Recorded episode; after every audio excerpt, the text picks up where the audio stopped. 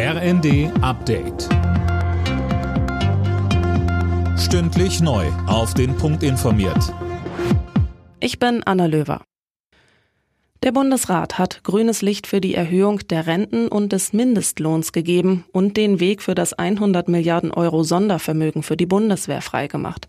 Wie der Bundestag stimmte auch die Länderkammer mit der erforderlichen Zweidrittelmehrheit für die nötige Verfassungsänderung.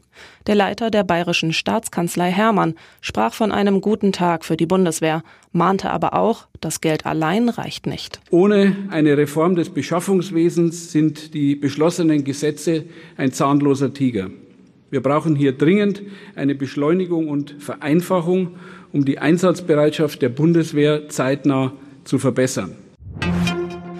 Auf Antrag Bremens hat sich die Länderkammer auch mit der sogenannten Übergewinnsteuer befasst. Unternehmen, die ohne eigene Leistung von Krisen profitieren, sollen damit höhere Steuern zahlen. Ob das Ganze kommt, ist fraglich. Finanzminister Lindner ist strikt dagegen. Auch einige Länder lehnen den Vorschlag ab. Wirtschaftsminister Habeck hat eine groß angelegte Energiesparkampagne gestartet. Er sagt, wer Energie spart, hilft, dass Deutschland unabhängiger von russischen Importen wird und tut was fürs Klima. Mehr von Anne Brauer. Habeck verweist auch auf die hohen Energiepreise, die Verbraucher und Unternehmen belasten. Der Grüne warnt vor einem ganz schwierigen Herbst, wenn die Heizkostenabrechnungen kommen und er betont, dass auch viele Kleinigkeiten wie ein neuer Duschkopf oder die Umrüstung auf LED in Summe wirklich was bringen. Mit dem Boot hat er ein breites Bündnis aus Verbänden und im Rahmen der Kampagne soll es nicht nur Ratgeber und Tipps geben, sondern auch Förder- und Beratungsangebote.